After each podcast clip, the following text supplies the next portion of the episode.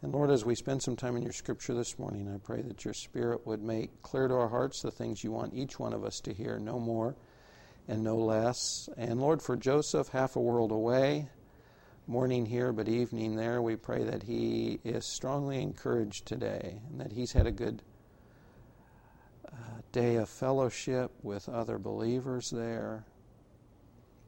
We pray that he's encouraged by relationships he has with others who know you and that, Lord, he sees fruit as he's sharing the gospel in his corner of the world also. Pray for the YFC trip coming up, Lord, that the remainder of the funds would be raised for the bus trip and that it would be a life changing trip for the kids involved, that they would meet you, not just have a good time, Lord, but meet you. In Jesus' name, amen. We finished Ruth, I think it was only last week, and we'll do a few topical teachings uh, before uh, September when we'll start another series. Sorry as I regroup here. I'm still regrouping. Uh, several years ago, Kathy and I got a Christian newsletter, and I read it, and I was so excited by that the story on the cover that I shared it with Kathy, and, and the difference in our reactions was immense. I still think of it today because of this, and uh, this was the, the story. Uh, a guy we'll call Bob. Bob was a Christian. Uh, he was a traveling preacher. And Bob is up on stage at a large gathering sharing the gospel and teaching. And his wife, we'll call her Gladys, is in the audience with Bob on the trip. Do you know what I'm talking about? And uh, Bob falls on the stage. And people don't know what's going on. And they rush up to check on him. And Bob has had a massive heart attack. And Bob is dying in front of the audience and his wife. And as people come helplessly forward, Bob dies and is gone. And I read this story to Kathy. And Kathy said, His poor wife. That was Kathy's response. You know what my response was? What a way to go! Kathy is with Gladys in the audience watching her husband die, and I'm with Bob going to heaven. And I'm thinking, man, my last breaths on earth, I'm preaching the gospel, and then I see Christ face to face. What a way to go. Well, of course, the difference in our response was perspective. It was perspective. That determined the way we saw it, and the way we thought about it, felt about it, and the way we responded to the story. Let me give you another example biblical story. The life of Samson. You know, Samson, uh, like many of the judges, if you knew this guy today, I mean, you would not be drawn to him. He was kind of a, what would I say, um, kind of an unclean, unsavory individual. He was an appropriate judge in the days of the judges, the morally dark days of the judges. And you know, he was supposed to be a judge or a deliverer of Israel, but he spent as much time cavorting with the enemy, consorting with the enemy, as he did fighting the enemy. And you know the story Samson was a Nazarite from birth, so he didn't drink wine and he didn't cut his hair. But he meets that Delilah woman, and of course, through her persistent pleadings and whinings, he finally tells her, I'm a Nazarite, and this is why I'm strong. And so, of course, she cuts his hair, and he's taken captive by the Philistines, and they gouge out his eyes. And for sport, they bring him and they have him turn a mill. And then, when they have a big celebration, they bring him out because here was Israel's former uh, enemy who defeated them time after time. Here he is, blinded, powerless. And in fact, the end of his life, the Philistines are celebrating the victory of their God over Yahweh, the God of Israel. And they do that by bringing Samson in, of course, to display him, like the Romans would their prisoners, display him in the midst of their celebration hall, right? Celebrating Dagon and his victory over Yahweh. So here's the end of Samson's life. He's the laughing stock of the Canaanites. He lost his strength, he lost his hair, he lost his hope, and here he is. This is the end of his life. And of course, once he gets in there, he has a little lad next to him say, Where are the columns that support this roof? And he asks God, he prays to God for one last time, one burst of strength, and he gives it to him, and he pulls the columns down the roof of the place falls in, and everyone inside is killed, including, of course, Samson. Is it a tragedy or is it a triumph? On one hand, we look at it and we say, well, it's a tragedy because what a wretched end to a wretched life. On the other end, though, the other perspective, the text itself says Samson killed more Philistines, God's enemies, Israel's enemies, in his death than he had in his life. Triumph. You see, it all depends on your perspective. I guess what I'd tell you this morning is perspective is everything. Perspective determines the way you view any event in your life. It determines how you think about it, whether you laugh about it or whether you cry, and it determines how you respond. It's your perspective. How do you view it? What take do you have? From what vantage point are you looking at the things that go on? Your perspective determines all of that. I shared this next story with my uh, daughters, and uh, I'm going to share it with you. I think it passed their test, so I think it's okay to share this. I asked them if it was too gross. Uh, they, they, said it was okay. Uh, imagine, if you will, that you're a grape. And you can be white or red, it doesn't make any difference. But you're a grape in a cluster on a vine in Sonoma, uh, I guess it's Sonoma County, California. And it's gorgeous out there, and you're on a hill, and it's well cultivated, and it's summer and you've got all the sun and all the shade you need and the, the uh, soil is well tilled and you're watered, you know, and, and it's a good place for a grape to be. Life is very good. It's the sunny California life. What could be any better? So you're growing, and in the morning you hear the birds chirping, and you wake up, and you're next to your siblings in the evening when it cools down a little bit, and you're snuggled in nice and warm, and, and life is just very good. And the farmer he makes sure that the molds don't grow on you, and he keeps all the bugs that would injure you, he keeps them away, and, and life's good, and what could be any, any better? No problems. And then one day, Jessica, you hear this strange sound. You don't know what it is. And then this machine that you've never seen before, it comes along and it cuts you off with the rest of your cluster, and you fall into this hamper. And you're being squished by all the other grape clusters lying on top of you, and you can hardly breathe. It's terrible to be a grape, Dan. And then your hamper gets thrown onto this conveyor belt.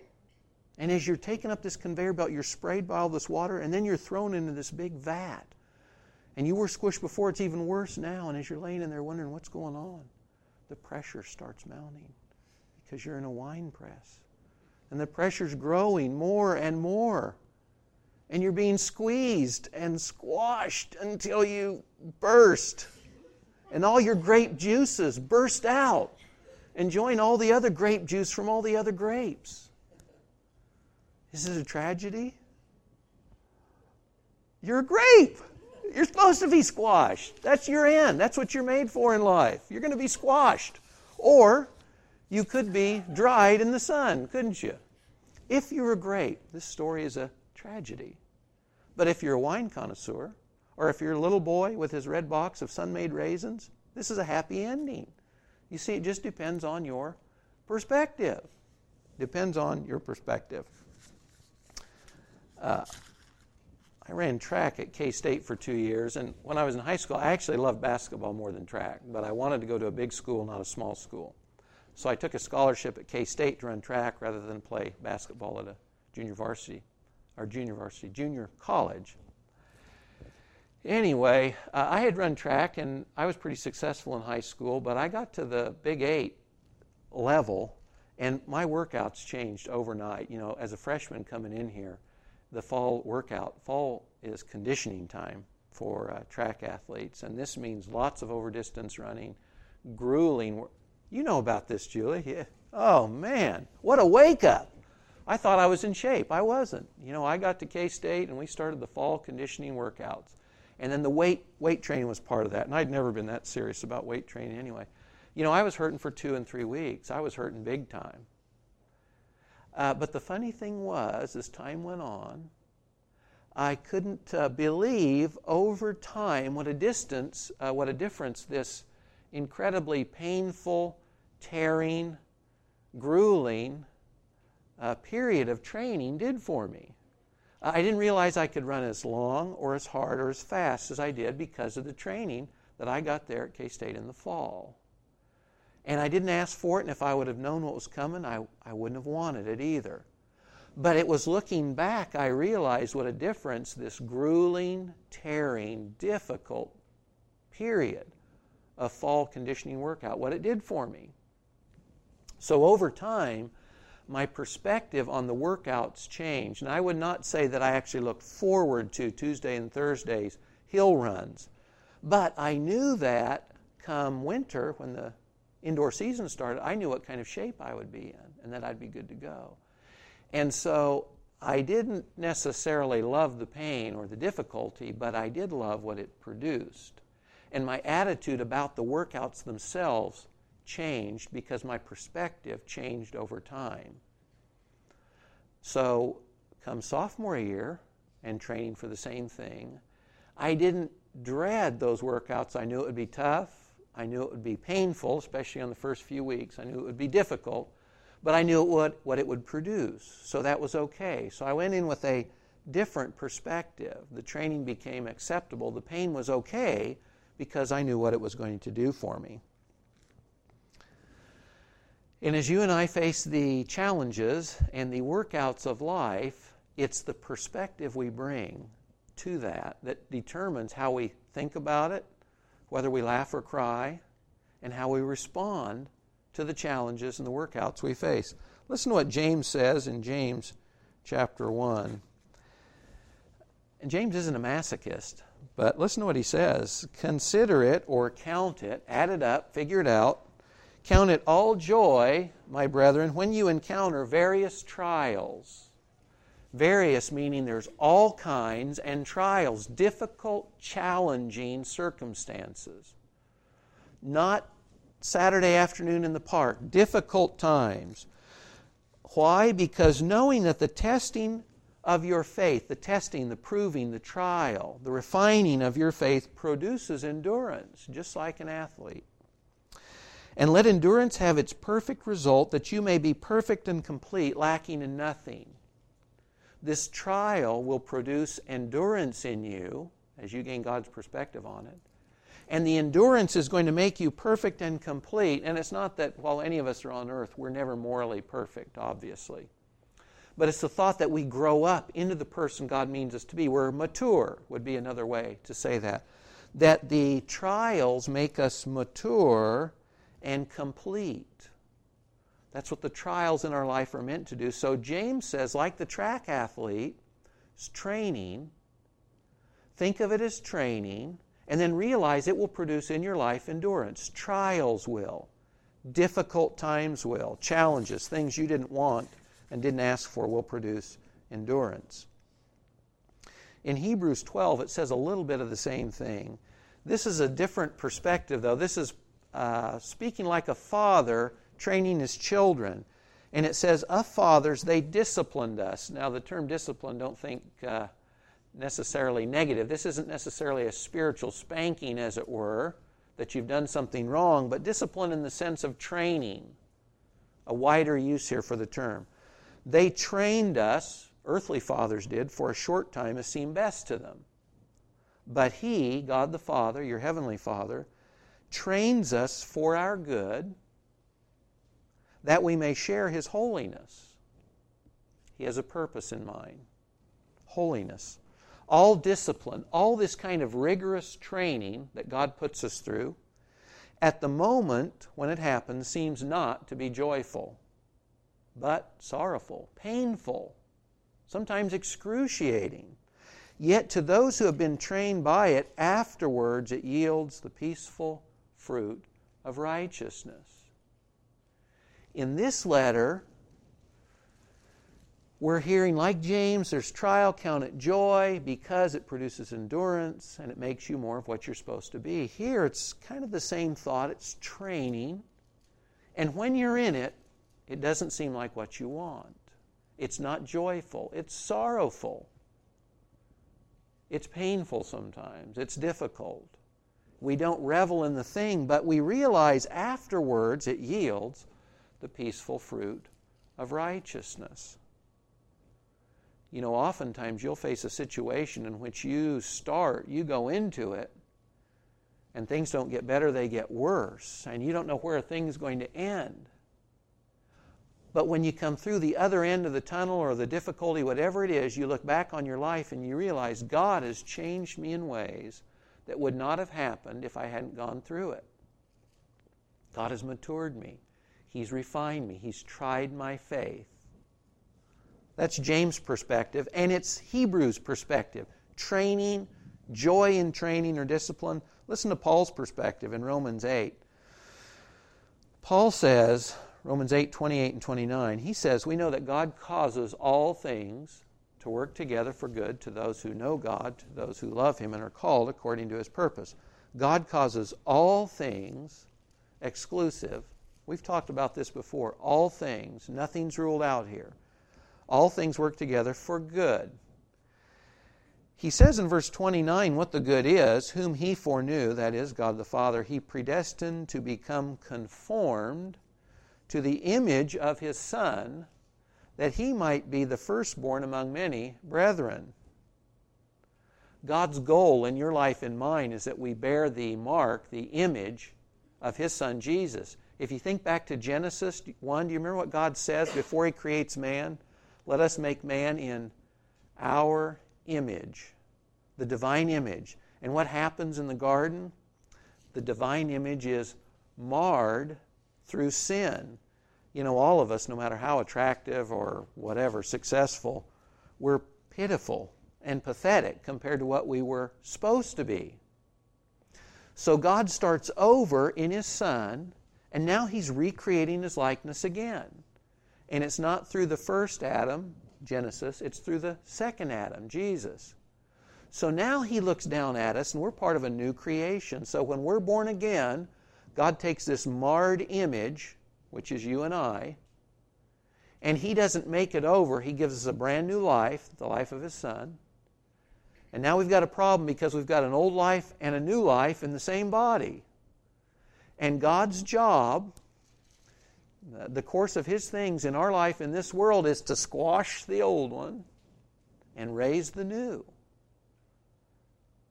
He doesn't clean up those old creatures, He crucifies them with His Son so that they can bear His Son's likeness. So God wants to see the image of His Son reflected in you and I. And sometimes that's a painful process because we're sinners. And we have this natural bent and propensity to sin, the opposite of all that God is and what He's like and what He desires for us. So He's got His work cut out for us, but He's up to it. Sometimes we're not sure we are. When He takes us through these training exercises, when He puts us in the wine vat, we're not sure that this is what we put in for, but that's okay. He says He's going to take all things that happen in your life and mine and He'll use them for the positive outcome, which is making us after the image of His Son. You know, then in death, when we shed this body, we're free entirely of the old sinful nature. We'll get a new body in the future, and then we will become, we will be what we're becoming all the time. We'll be perfectly sanctified and holy, as Hebrews talked about. He's making us holy, like Himself. But as long as we're on the earth, we're in the training exercise phase. We're not there. We never arrive while we're on planet Earth. Listen to the end of this passage in Romans 8, Paul's talking about. He says, God's going to use everything in your life to make you like His Son. And at verse 35, he says, Who shall separate us from the love of Christ? Shall tribulation, or distress, or persecution, or famine, or nakedness, or peril, or sword? Now, frankly, most of you and I will not face these kinds of difficulties in our life famine. Frankly, I've never been that hungry. Uh, nakedness, no. Sword, no. Imprisonment, nothing like that. But what about uh, troubled marriages? What can separate us from the love of Christ? Can a troubled marriage? Can a business failure? Can a moral failure? Can a betrayal by a friend or a family member? I mean, you can add, just fill in the blanks in your life, whatever you've experienced. Just fill in Paul's. Those were his, and we'll talk about that a little bit more. But you and I don't face the same things, but we'll face similar things in our life. What can separate us from the love of Christ? Anything you've experienced in your life, you can throw into this list in verse 35. Paul says, Just as it is written, For your sake we are being put to death all day long. And literally, this was, of course, true for the early Christians. We were considered as sheep to be slaughtered. This sounds like loss and failure. Verse 37 But in all these things we overwhelmingly conquer through him who loved us. This sounds a little odd, does it not? He says, nakedness, peril, sword. And Again, fill in the blank with anything you've experienced. How do we overwhelmingly conquer in those situations in Christ? What, what in the world is Paul talking about? It can't be necessarily that physically we conquer. It doesn't even mean in this context that you live, that you survive but it's that God's purpose in your life and mine is fulfilled and is furthered even in all these very negative training exercises. See, because God's not saving us on the earth, He's killing us on one hand to make us more like His Son. So His purposes are never thwarted, ever. So that even if you die, what's the worst someone can do to me? They can kill me. I'm ready. I volunteer. Because for me to die means I go, I'm free of my sinful nature, the sinful impulses that I hate. I get to go be with the Lord, pleasure and joy forever. It sounds like a good proposition to me. That's the worst that can happen to me. So, all things are serving God's purpose in your life and mine in making us more like His Son. So, it doesn't matter how bad it looks like that we're losing, we're winning. God's purposes are still being advanced in your life and mine. Now, if we're after comfort in this world, and frankly, most of the time, I'm, I'll take comfort any day. I never pray for uh, my training exercises. I never ask God for more patience because I know it's coming. I don't have to ask for it. See, my dad, that Hebrews 12 says, if you're not disciplined or trained by God the Father, you, don't belong to Him. See, He's proactive. He's a better parent than you and I are. He engineers these things for us. There's nothing that hap- happens in your life or mine that He does not cause or allow. If God is omnipotent, has all power, as He does, then nothing happens in your life and mine that He doesn't either cause or allow. He's proactive. He will take you and I through training exercises. If my goal is comfort in this life, then I'm in for a rude awakening. I'm in for disappointment. And see, this is where perspective comes in. What's my perspective? What am I after? Lord, I want comfort and easy life. Blue skies and green lights. That's my perspective. When these training exercises come up, guess what? I shrivel with the grapes. I'm shriveling in the sun. This is not what I want. But if I say with James or with Paul, Lord, this painful, hurtful, tearing, difficult circumstance has arisen, and this is not what I want, it's not my preference. But I understand that you've promised to use this in your program to train me and to mature me and to make me more in the image of your Son. Lord, I get it. Okay. It's not that we're hugging the pain, we're not masochists, and God isn't. But we understand that He'll use it. And remember that in a world that has rejected God Himself and crucified the Son of God on a cross, this is an upside down world. So the way up is down, and the way to life is death. It's an upside down, topsy turvy world. So when we see the difficult thing, God wants us to share His perspective. And frankly, you know, I think for most of us, this is where we fall down. God introduces us to this training cycle. Let's say we flunk a class, or we're after a job and it doesn't come through, or we don't have enough money that month for that month's bills, or I mean, it can be a hundred things. And our immediate response is we're, uncomfortable. This isn't what we wanted. God wants us to take the perspective that He has, trade our old perspective for the new one. This really requires some spiritual maturity on our part because we have to be willing to say yes to God's plan. We have to be willing to die to what we were so that we can live to what He calls us to be. And I think it's at that decision level. It's at that point, I think, that most of us fail in this. See, we're hugging the comfort. And we, we don't want to engage in the training, but it's going to happen anyway. You know, you can come easy or you can come hard, but you're going to come, that, that kind of thing. You're going to come. So, how much better for us if with James and Paul and the writer to Hebrews, if we say, okay, Lord, I get it. You're not after my comfort. You're killing me so that I can really live. You're squashing me so that I can be made into what you really wanted me to be all along, after His own image. But we have to change our perspective about what we want and what we're after. We have to agree with God that His will is better than ours and let go of our desire for comfort over all else to the discomfort that will produce holiness and Christ likeness. Uh, Paul, the one who wrote this Romans passage, uh, this was a guy who'd seen both sides of life. Let me read to you from uh, Philippians 3. Listen to what his perspective was before he was a Christian he says, I was circumcised the eighth day. That doesn't sound too positive to me, but it, this was meaningful for Paul. Circumcision. Kevin, it doesn't make me feel good. I don't know. But anyway, it was something to boast in. Circumcised the eighth day, like a good Jew should be, of the nation of Israel, of the tribe of Benjamin, a Hebrew of Hebrews. As to the law, a Pharisee, I was at the highest level of religious society. As to zeal, a persecutor of the church. As to the righteousness which is in the law, found blameless. This is Paul's experience before he comes to Christ. He said, Life was good. I'm at the top of the heap. I am at the top of the pyramid. I'm everything any good Jew would want to be. Life is good. I'm there. I've arrived. And then Jesus knocks him off his horse in Acts chapter 9 and blinds him so that he can see the light of life and introduces him into this entirely new world.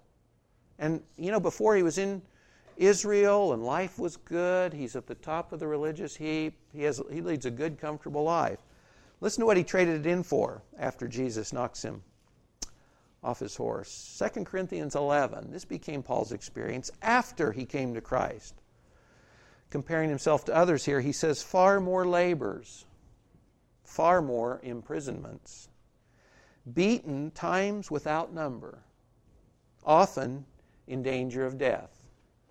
Five times I received from the Jew 39 lashes, a leather whip that would cut your back open, expose all your flesh. Three times I was beaten with rods, beaten black and blue. Once I was stoned.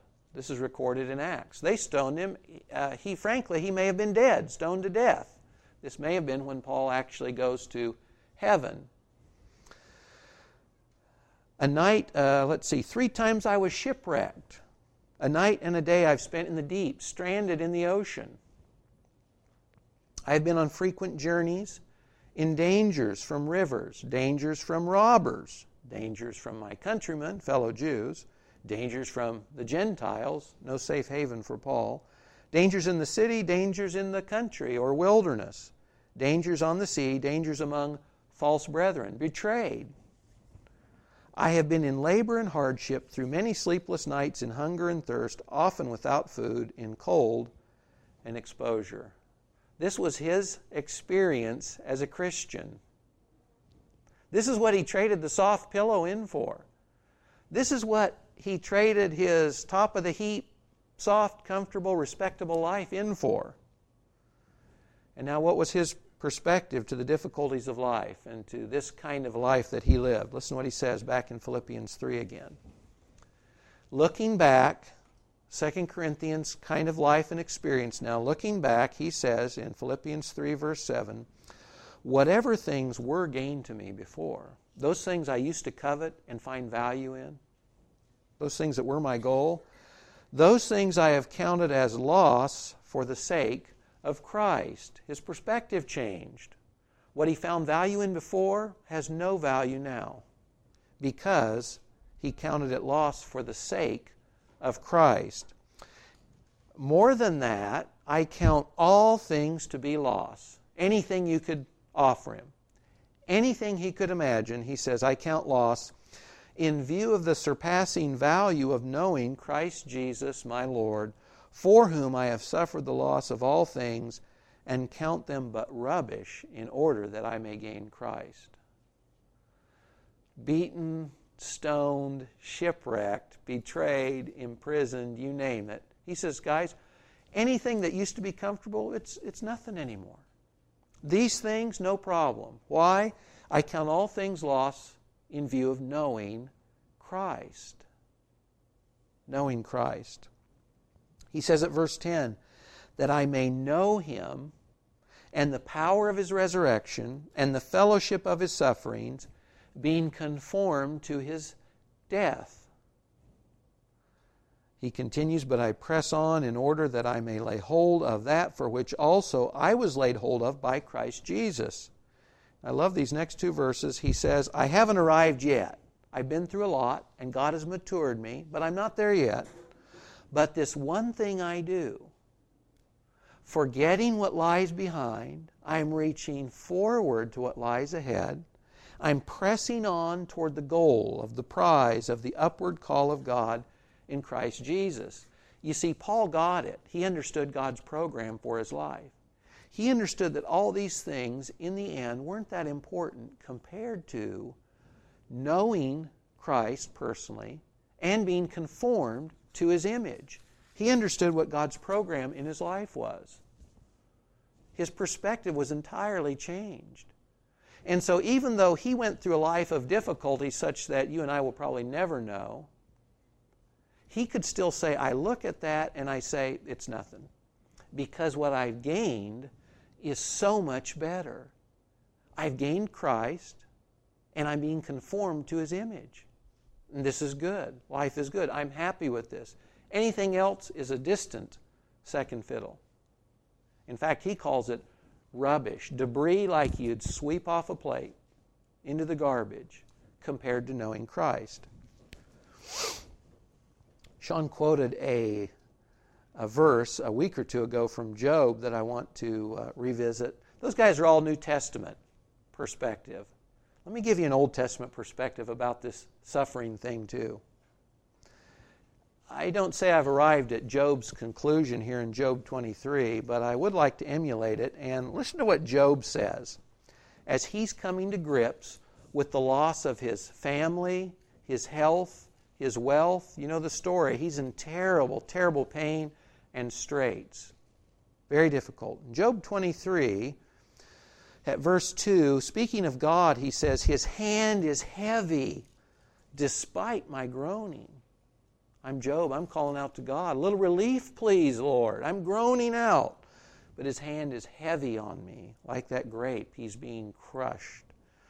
Oh, that I knew where I might find him, that I might come to his seat. Job says, In my distress, I'm looking for God. Why? Well, I'd present my case before him. I'd fill my mouth with arguments about how he's blowing it, how this isn't what he should be doing in my life. I would learn the words which he would answer. I'd give him an argument that he couldn't refute. I'd tell him why my life should be different than it is. I'd perceive what he would say to me. Would he contend with me by the greatness of his power? Would he rebuke me? Would he answer my arguments just by by his power rebuking me? Oh no, surely he would pay attention to me. See, if I, only I could get his ear for a little while, I'd change his mind about what he's got going on in my life. there, the upright would reason with him. We'd help him understand the error of his ways. I would be delivered forever from my judge, from this judgment I'm going through. I go forward looking for him, but he's not there. I go backward, but I can't see him. When he acts on the left, I can't behold him. He turns on the right, I can't see him. See, Job saying, Lord, if only I could corner you, if I could find you, then I'd tell you how it really is. And you wouldn't just blow me off, you'd change your mind about what you've got going on in my life. You'd see my way is better. But, verse 10, but this is his conclusion. But Job says, I can't find him. I can't change his mind. I can't corner him. But he, God, knows the way I take. I can't see him, but I know he sees me. I can't find him, but I know he's found me. And when he has tried me, I will come forth as gold.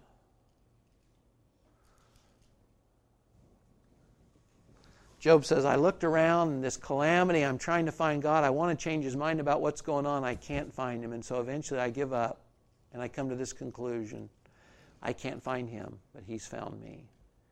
And he is going to use these things to make me like gold.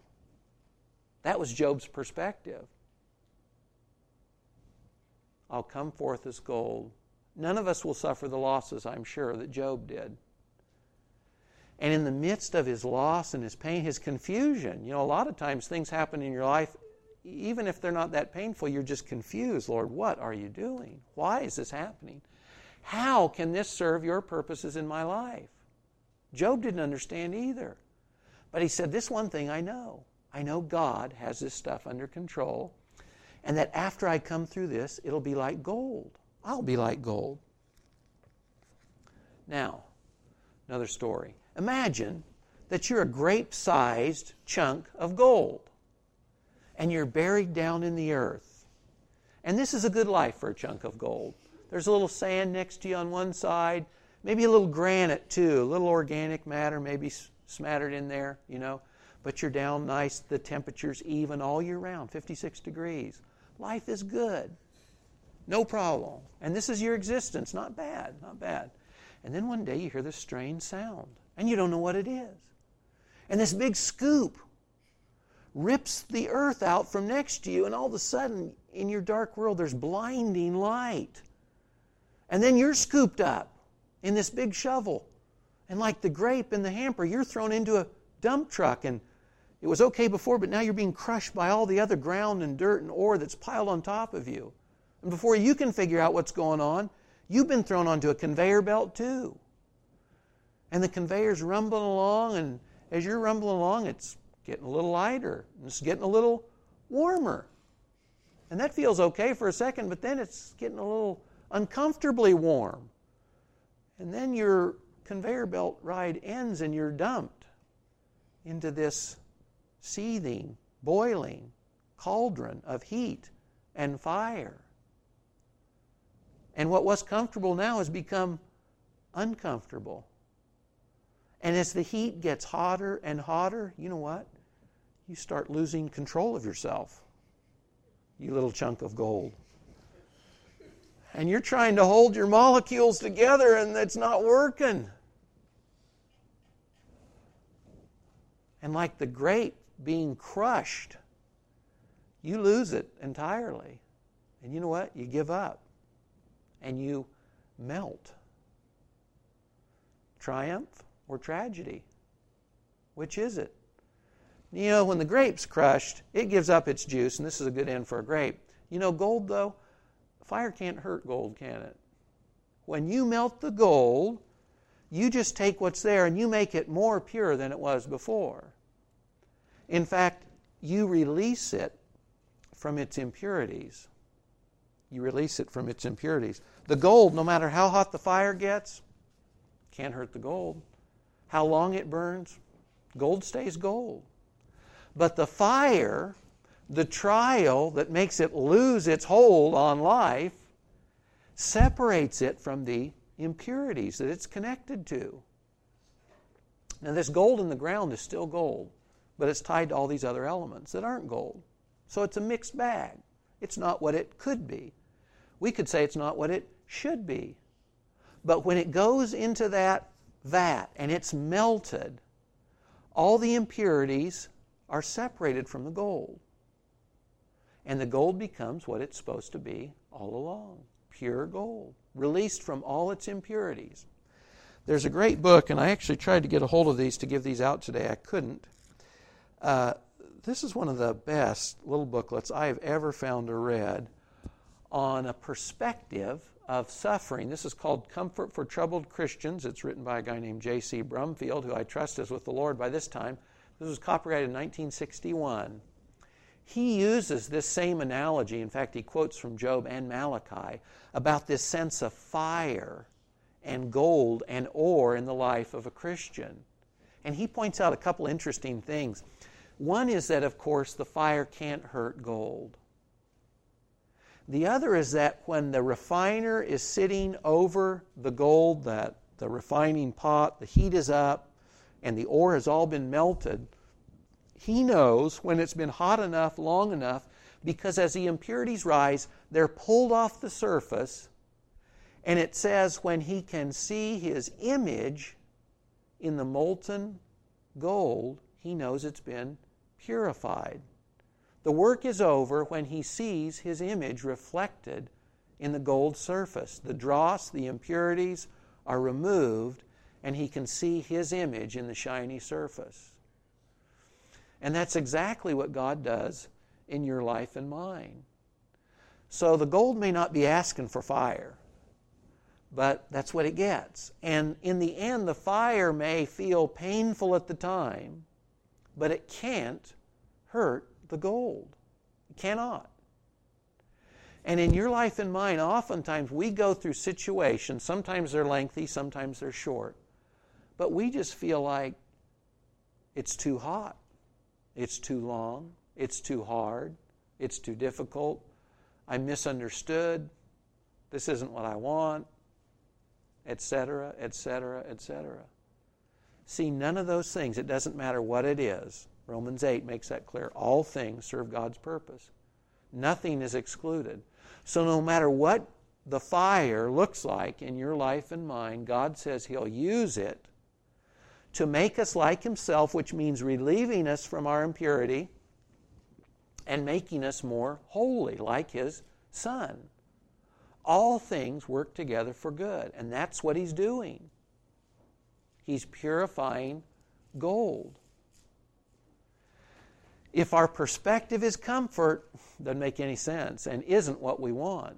But if our perspective is God's perspective, Lord, I don't like the heat, but I understand what you're doing, we can say yes, and it changes the way we look at these situations. You know, frankly, this is the difference between having joy and peace in the midst of a situation, not just afterwards. You know, a lot of times when we're in the midst of things, we, we say to ourselves, well, later I'll be at peace, or later I'll have God's joy. You know, biblically, no matter what the situation is, we should be able to have Christ's joy and peace no matter what's going on around us.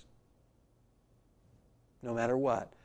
But it's because we're trusting God that He's doing this kind of work. Lord, we don't like the pain, we don't like what's going on, but we understand you're using it. And so, Lord, we're at peace with that. Lord, we have your joy because we know you're with us. Lord, we have your joy because we know you're making us more like yourself. And we'll know you more intimately because of this thing. So we count even our comfort as loss because we get more of you and you get more of us. That's what he's after. That's what he's after in your life and mine.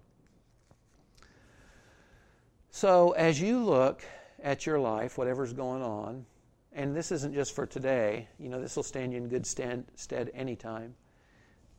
When something arises, catch yourself.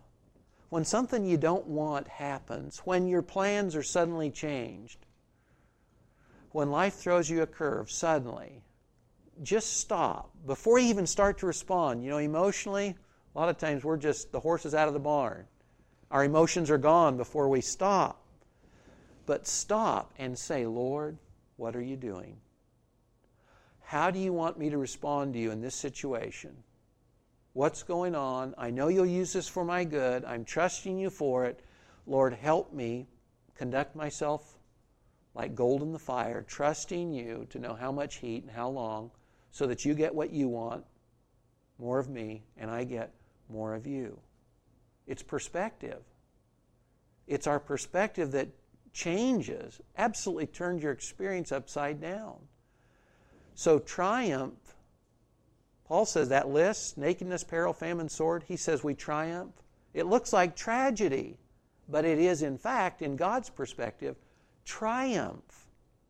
And for you and I in the midst, what looks like tragedy can be, and I would argue should be, triumph.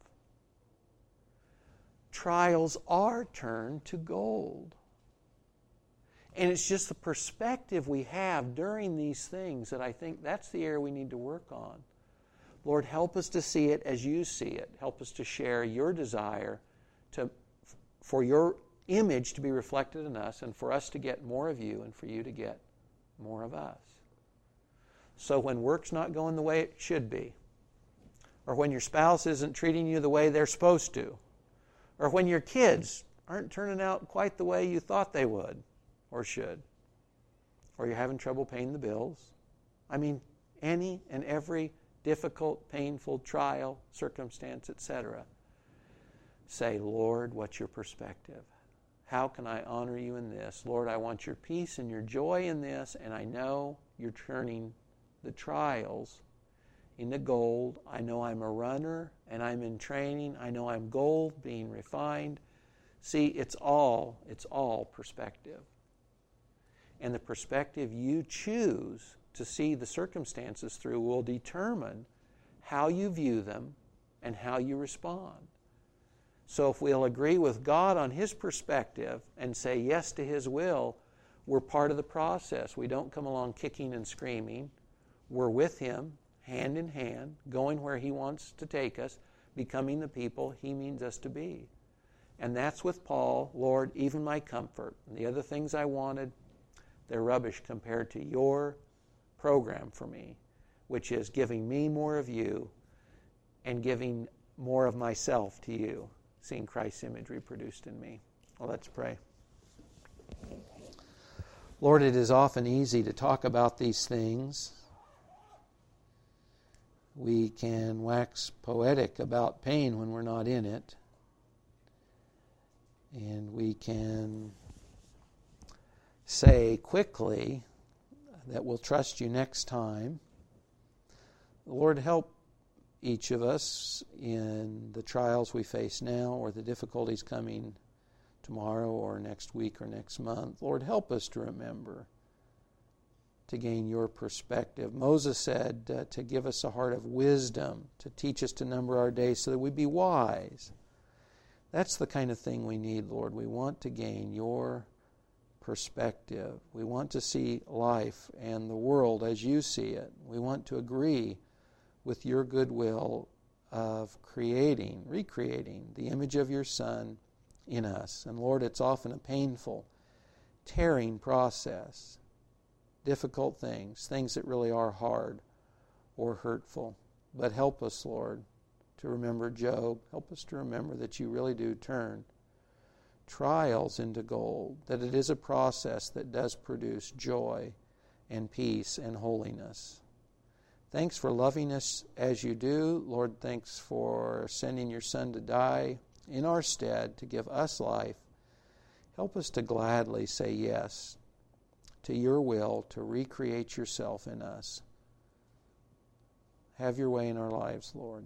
In Jesus' name, amen.